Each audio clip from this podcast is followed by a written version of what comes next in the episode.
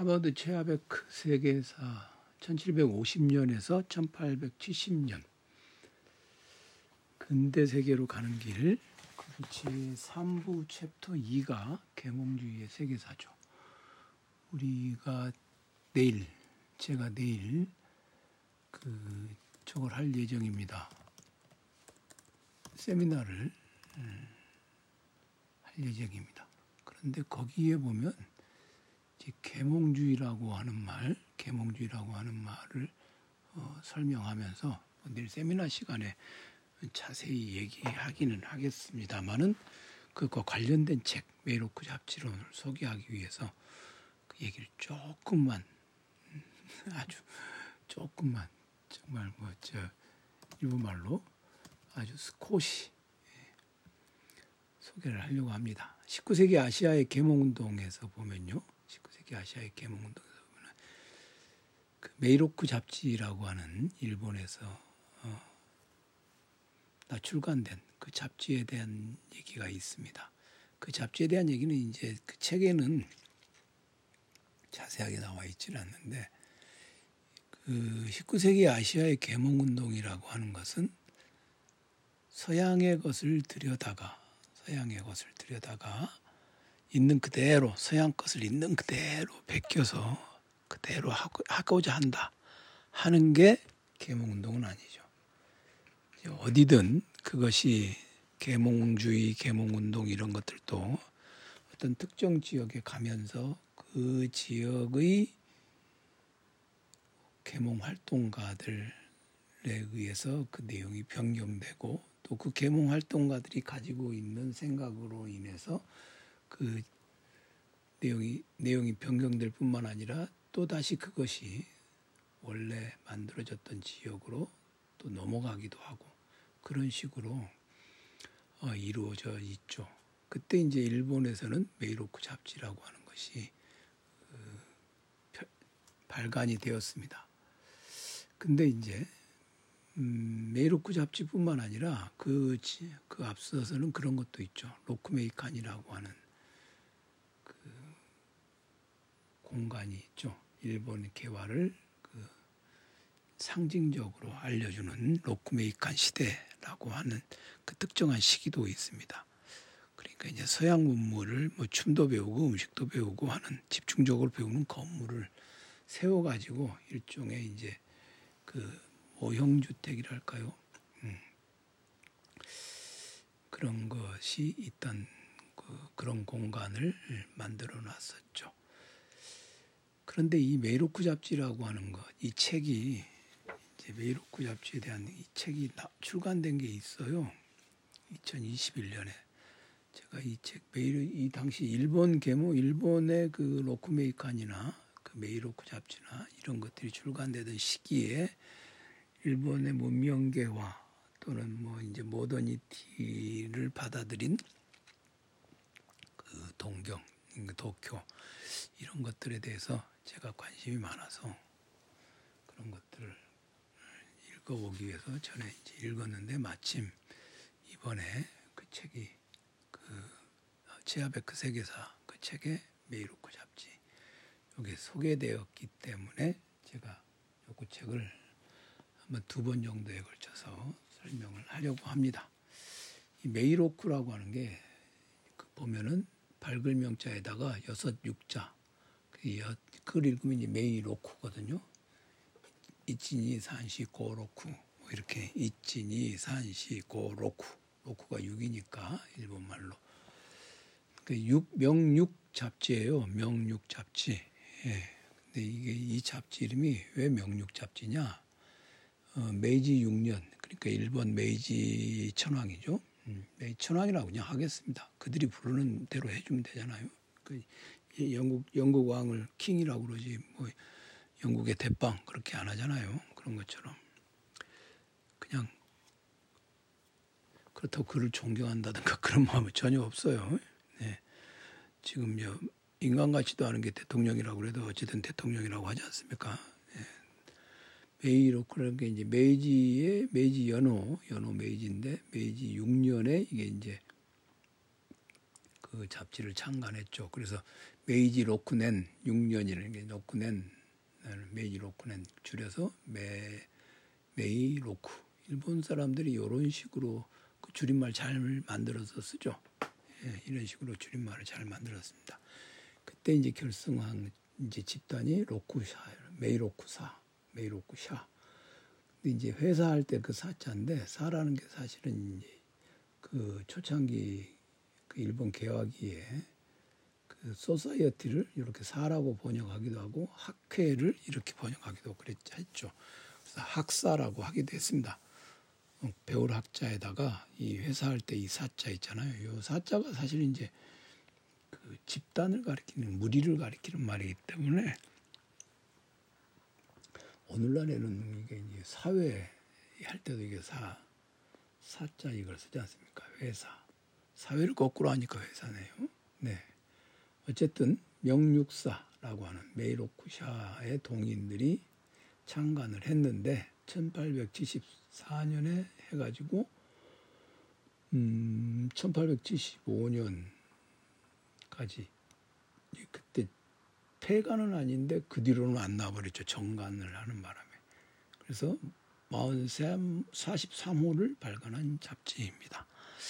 이 메이로쿠 잡지라고 하는 건 그렇게 시작이 됐습니다. 이게 이를테면 이제 그 이 잡지를 만들어서 말하자면 계몽 잡지죠. 이거 위키피디아 찾아보면 잡지 연혁이 쭉 나와 있어요. 그런 거 보면. 그리고 지금 제가 그 읽은 책 메이로쿠 잡지 문명개화의 공론장 그래서 이제 후쿠자와 유키치라든가 모리 아리노리라든가 이런 사람들이 쓴 글들 몇 개를 선별해 가지고 선별해서 그걸 이제 저기 역자 이세범 씨가 이세범 씨가 이제 그것을 번역을 했는데 이 책이 다 해서 음, 그거예요. 450페이지쯤 되는 책인데요. 그 중에 한 120페이지 정도는 해제가 다섯 개 붙어 있어요.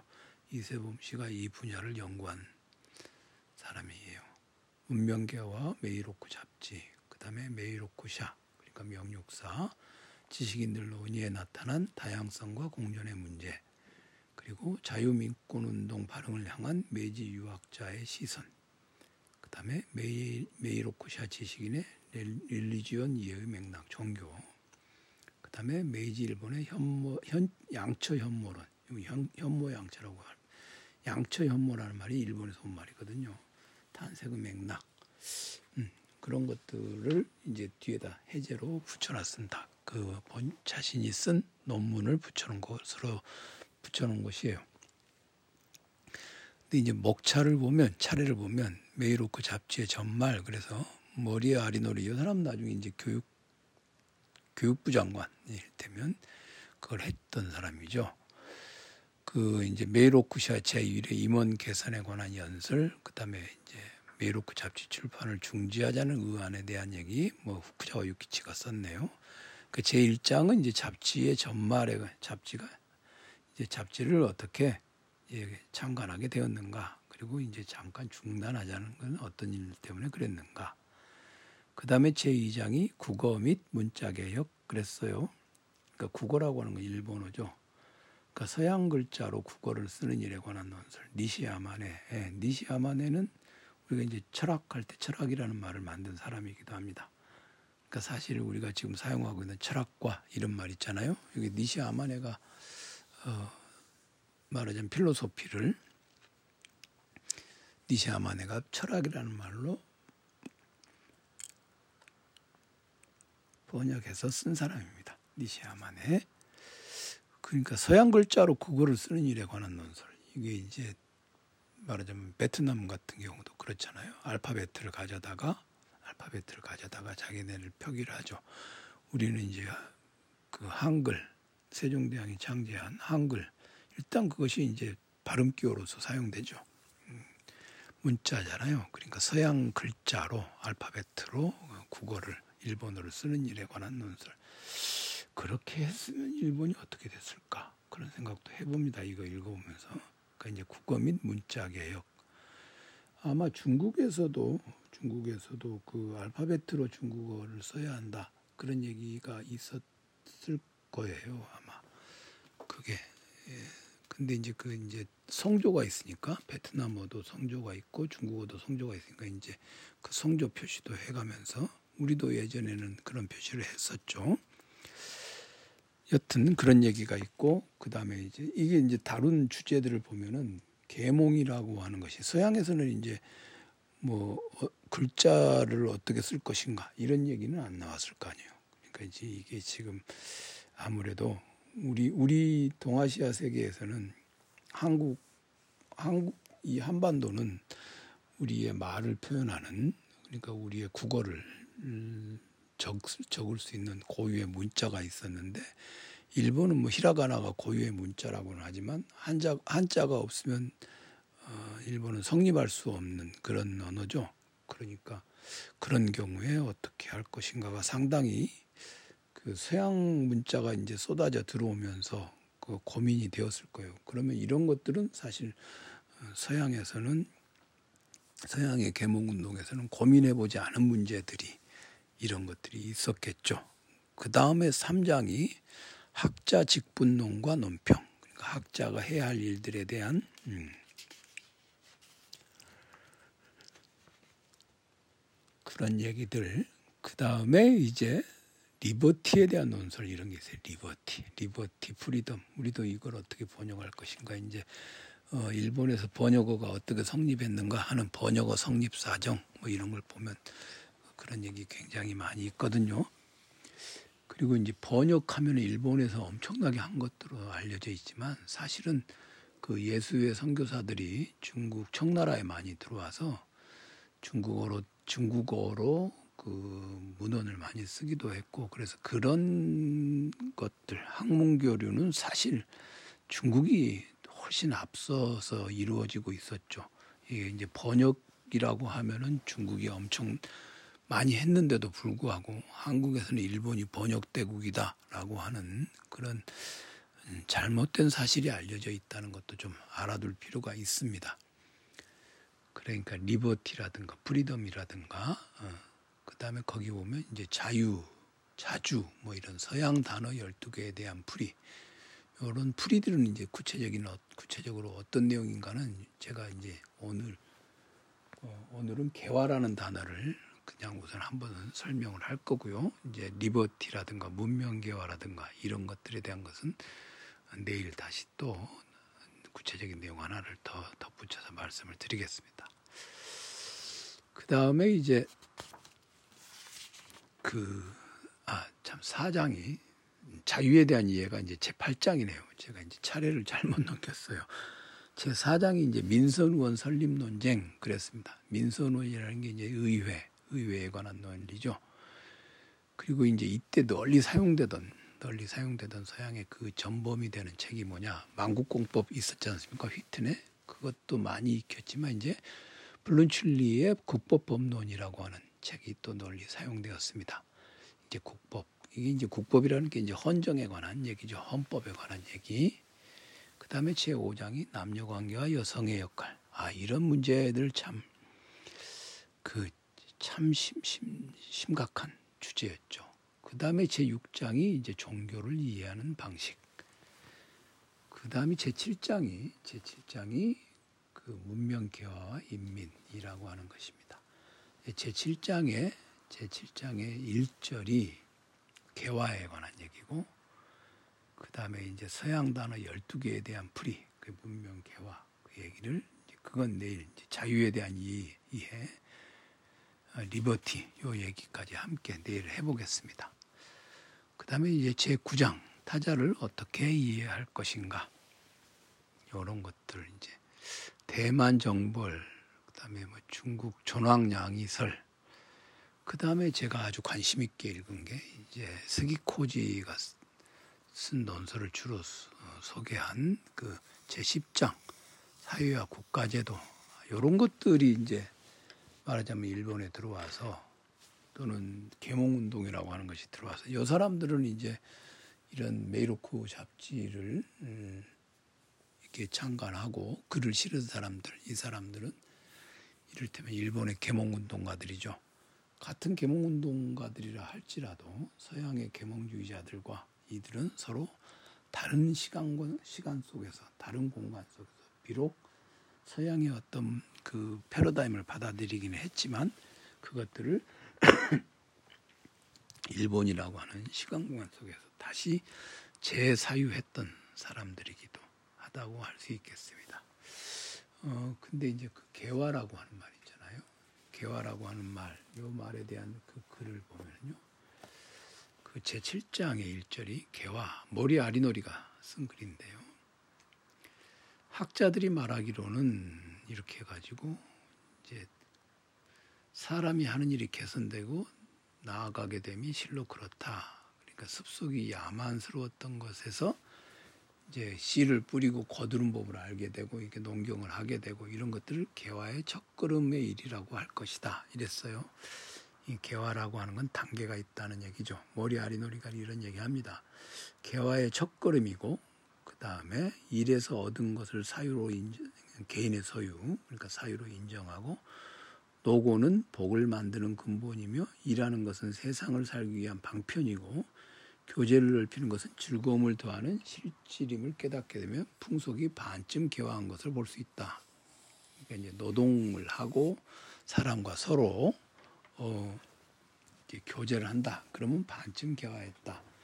그러면 요걸 기준으로 보면은 일본이라는 나라가 됐건 그다음 조선이라고 하는 나라가 됐건 일에서 얻은 것을 개인의 소유로 인정하고 그다음에 노동을 하는 게 복을 만드는 근본이고 일하는 것은 세상을 살기 위한 방편이고 그다음에 교제를 넓히는 것은 인간관계죠. 즐거움을 더하는 실질임을 깨닫고 있던 나라들이잖아요. 일본이라는 나라나 조선이라는 나라나 모두 다. 그렇다면은 반쯤은 개화한 나라라고 할 수 있는 것이죠. 여기 이제 6일준의 서유견문에도 이런 얘기가 나오죠.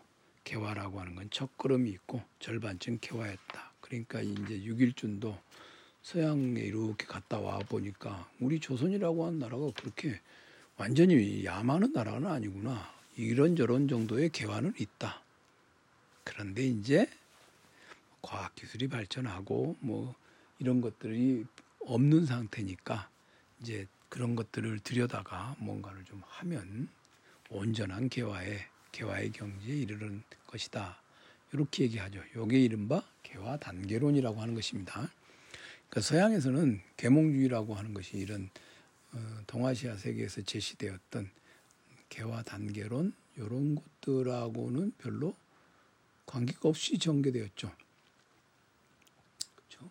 그런, 점에서 어, 그런 점에서 이 동아시아에서 계몽 운동이라고 하는 건 그것 자체로 그것 자체로 아주 그 독특한 그런 맥락 속에서 발전되어 나온 것이다. 이렇게 할 수 있겠습니다. 그 반쯤 개화한 것이다. 거기 보면 일에서 얻은 것을 사유로 인정하고 노고는 복을 만드는 근본이며 그러니까 이제 노동하는 것이 복을 만드는 근본이다. 이런 것들은 반쯤 개화한 사람이다. 네, 지금이 어, 지금이 사실 지금 이것을 음, 팟캐스트를 듣는 여러분들은 음, 듣는 여러분들은 뭡니까? 11시 반에 이 팟캐스트가 업로드 되어서 release 되어서 여러분들이 듣죠. 근데 이제 지금 이것을 제가 이제 그 생방송으로 아니, 하는 게 아니잖아요. 팟캐스트를 미리 녹음을 해서 어, 업로드를 해놓고 음, 업로드를 해서 듣게 하는 거죠. 대체로 이거는 이제 제가 그 언제 하냐면요. 음, 아침 아니 그러니까 새벽 1시에 합니다. 되게 새벽 1시에. 그러니까 오늘이 이제 2023년 11월 6일이잖아요. 그러면 2023년 11월 6일 새벽 1시. 1시에 딱 이렇게 하도록 그 미리 알림에다가 이제 걸어 놨어요. 이제 그 시간에 이제 뭔가를 끝내고 12시 40분쯤에는 끝내고 뭐 이렇게 해야 될 텐데 못 끝낸 게 있다. 그러면 이제 미뤄놨다가 미뤄두었다가 계속 미루고 있다가 하여튼 자기 전에 합니다. 지금 하는 시간은 지금 녹음하고 있는 시간을 보니까 음, 2시 38분이네요. 지금. 근데 이제 지금 창밖에 비가 오는 소리가 들립니다. 뉴스를 보니까 음, 비가 많이 온다고 하네요. 오늘 비가 많이 온다고 하네요. 오늘 제가 저 저기 오후 2시부터 4시까지 세종시에 있는 국토연구원에서 강의를 해야 됩니다. 2시간 동안. 그러면 이제 비가 오고 그러니까 좀 일찍 나서야겠죠. 아무래도 어, 강풍, 태풍 수준의 강풍도 분다고 하니 걱정입니다. 그런데 이제 이런 걸 걱정하면서 곰곰이 생각을 해보니까 또 그리고 이 여기에 그 풍속이 반쯤 개화한 반개화 어, 그걸 보니까 어, 이 개화라고 하는 말은 말이죠. 저 역자 해설에 따르면 일본은 히라케루 히라케루의 한자 편이라고 그러는데 히라케루가 이제 열다 그런 말이죠. 예, 열다. 그 인유에 의해 번화하고 도회적이 되는 것. 열린 사람이란 세태와 인정에 정통한 사람. 재밌는 건요. 이두 가지잖아요. 인유에 의해 번화하고 도회적이 되는 것. 이거는 이제 열린 사람이란 열린 사람이란 세태와 인정에 정통한 사람. 이게 뭐꼭 과학적으로 뭐 탁월한 사람이 되고 뭐 그런 건 아니잖아요. 그렇죠? 음, 이게 이제 히라케르인데 여튼 그 노동을 해 노동, 노, 노동은 복을 만드는 근본이다. 예. 그런 점에서 이제 저도 일을 이제 강의를 하는 것 이제 철학 철학 선생으로서 강의하는 것 이게 전문직이잖아요. 그럼 이걸 이제 대체로 이런 사람들이 이제 화이트 클래스다. 뭐 이런 전문직이다. 그런 말을 하는데 전문직이라는 표현은요. 일을 하는, 하는 일의 종류에 따라서 전문 전문직이다 아니다. 그렇게 하는 거죠. 가령 뭐 아주 아주 탁월한 기능을 가진 기술을 가진 용접공이 있다. 전문직이죠. 용접 전문가잖아요. 저는 그런 사람들하고 저하고 다르지 않다고 생각해요. 책상 머리에 앉아서 일하는 사람하고 어, 그하고 저하고 크 차이가 없다고 생각해요. 같은 working class예요. working class는 뭐냐? 어, 내가 working class인가 아닌가 이거를 식별해 보는 가장 좋은 방법은 뭐냐면 어, 몸을 움직여서 일을 하는 것은 working class라고 말하면 안 되고 날씨가 걱정되면 working class예요. 간단해요. 저는 그걸 식별하는 방법이 아 내일 저기 저기 뭡니까 세종시 가야 되는데 아니 오늘 오늘이죠. 세종시 가야 되는데 저 아 내일이라고 가끔 할 때는요 그그 그 전날 녹음할 때도 있을 때 내일이라고 합니다. 오늘 세종시 가야 되는데 세종시에 누가 저를 차로 태워다 준다 해도 날씨, 날씨가 걱정이잖아요. 그럼 날씨에 자기가 하는 일을 어떤 일을 하러 가는데 또는 하는 일에 있어서 날씨가 영향을 미치고 최소한 심리적인 영향을 미친다. 그러면 그건 working class예요. 굉장히 노력해서 네, working class입니다. 그러니까 이제 working class죠. 가령 뭐 열차를 타고 간다 해도 서울역까지 가는 거 그동안에 비 오니까 뭐 어쩌고 뭐 이런 거 생각하면은 그냥 working class인 거예요. 그 다음에 이른바 셀럽들 있잖아요. 셀럽들. 그러니까 막 한 번 움직일 때마다 돈 엄청 벌어가지고 그런 사람들. 그런 사람들은 날씨 걱정을 안 하겠죠. 그렇지만 어쨌든 그 사람들은 자기가 일을 해야 해요. 자기가 일을 해서 어, 생업을 해야 됩니다. 그런 사람들은 우리는 이제 middle class라고 부를 수 있죠. middle class. 중간 계급이에요. 그 중간 계급. 이게 이제 영국식으로 영국식으로 계급을 나누면 대체로 그렇죠.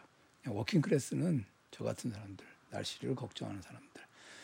영족공도 날씨를 걱정하려나 모르겠네요.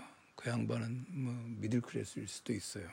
어쨌든 몸을 움직이니까 그 내가 몸을 움직여서 뭔가를 해야 내가 몸을 움직이든 머리를 머리도 몸이잖아요. 그러니까 움직여서 뭘 해야 된다. 근데 그 중에서도 움직일, 움직이는 과정에 날씨 걱정이 들어간다. 그럼 working class. 일단 날씨 걱정 안 해도 된다. 그럼 middle class. 변호사 middle class. 의사 middle class. 근데 의사가 이제 출퇴근할 때 날씨 걱정한다. 그럼 working class죠.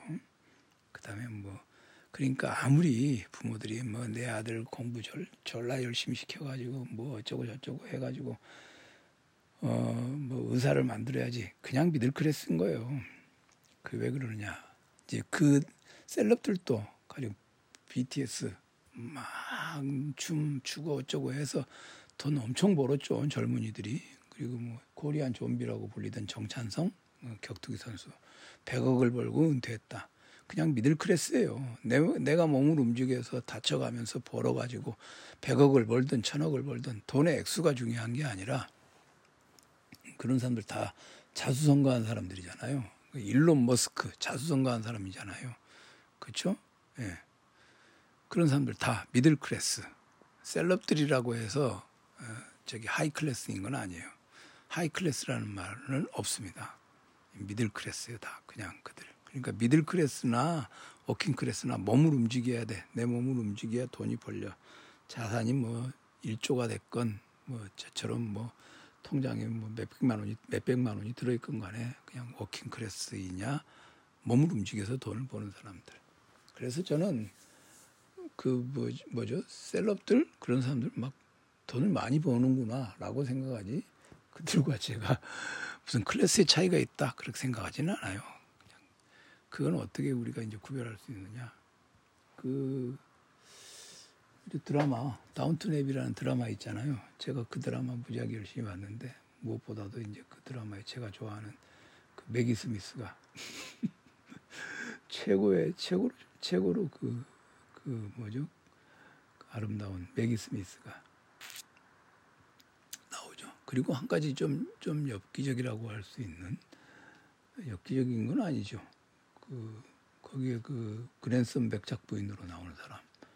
그 사람이 이제 엘리자베스 맥거번인데 엘리자베스 맥거번 아 어서 들어본 것 같은 느낌이 든다 그런 분은 아마 없을 거예요.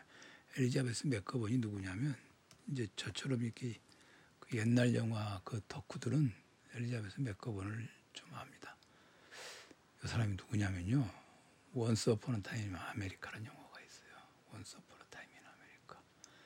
그 Once Upon Time in America에서 그 우리의 그 뭐죠? 마음을 엄청 흔들어 놓았던, 엄청 흔들어 놓았던 그 배우가 누굽니까? 제니퍼 코넬리죠. 그 제니퍼 코넬리가 어렸을 때 그 유대인, 유대인 소녀로 나오잖아요. 그때 그 제니퍼 코넬리가, 제니퍼 코넬리가, 어, 그 바로 그 제니퍼 코넬리가 나이가 들었을 때의 제니퍼 코넬리. 그러니까 제니퍼 코넬리의 어른 역을 맡은 사람이 바로 엘리자베스 맥거번입니다. 거기 보면은. 근데 그 이제 엘리자베스 맥거번이 나이가 좀 있죠. 늙어가지고 그 그랜선 백작 부인으로 이 사람이 저보다 저 제 또래일 거예요 아마. 그 그랜선 백작 부인으로 나옵니다. 근데 어쨌든 다운턴 에비에 보면 뭐 이런 저런 여기 뭐 영국 귀족들이 어떻게 사네 뭐 그런 것들 쭉 나오는데요. 그 그랜슨 백작에 이제 그 누구죠? 그 결혼하는 사람이 있어요. 그 그랜슨 그, 그, 그 결혼하는 사람 돈 많이 번 사람이 있습니다. 그 변호사죠. 그 사람이 맨체스터에 어, 그 그런데 이제 그 거기에 그런 얘기 나와요. 아 이제 집을 집을 사는데 집을 이제 새로운 집을 돈 이제 변호사니까. 변호사가 제 기억이 이제 맨체스터 변호사. 그 사람이 이제 집을 사. 그러니까 그림은 어떻게 집에 걸 그림 있잖아요. 그림을 어떻게 할 것인가. 그러니까 그림도 사야 돼. 그러면 그것이 바로 middle class인 거예요. 귀족은 그림을 조상이 물려준 그림을 거는 겁니다 그러니까 저기 셀럽들이 돈 많이 벌어갖고 그림도 사고 어떡 하잖아요. 그냥 middle class인 거예요. middle class. 그런 사람들을 우리는 middle class라고 합니다. 지금 기 정확하게 기억이 나지 않는데 이제 옛날에 그 마그레 마그레트 대처 대처의 그 내각 장관들 중에 귀족 자식이 하나 있고 그 다음에 그냥 middle class 출신이 하나 있죠. 그래서 그 귀족 자식인 사람이 그 자기 동료 장관을 그 이렇게 이런 식으로 얘기를 했던 게 있어요. 아, 그 사람은 자기 가구를 자기가 번 돈으로 삽니다. 아, 이런 식으로 얘기를 하죠. 비싼 가구를 사든 싼 가구, 싼 가구를 사든 자기가 번 돈으로 가구를 사면 middle class인 거예요. 그러니까 저도 제 책 제 돈으로 사잖아요. 제가 번 돈으로 middle class인 거예요. 근데 저는 이제 이, 저기 그 돈을 벌러 가는 때 날씨 걱정해야 되니까 working class인 거죠. 그래서 항상 저는 working class 의식을 가진다. 그리고 개화된 사람이다. 그런 걸 알고 있으면 개화된 사람이라고 할 수 있겠죠. 어, 고르지 않은 날씨에 다들 조심하십시오. working class 의식을 가지고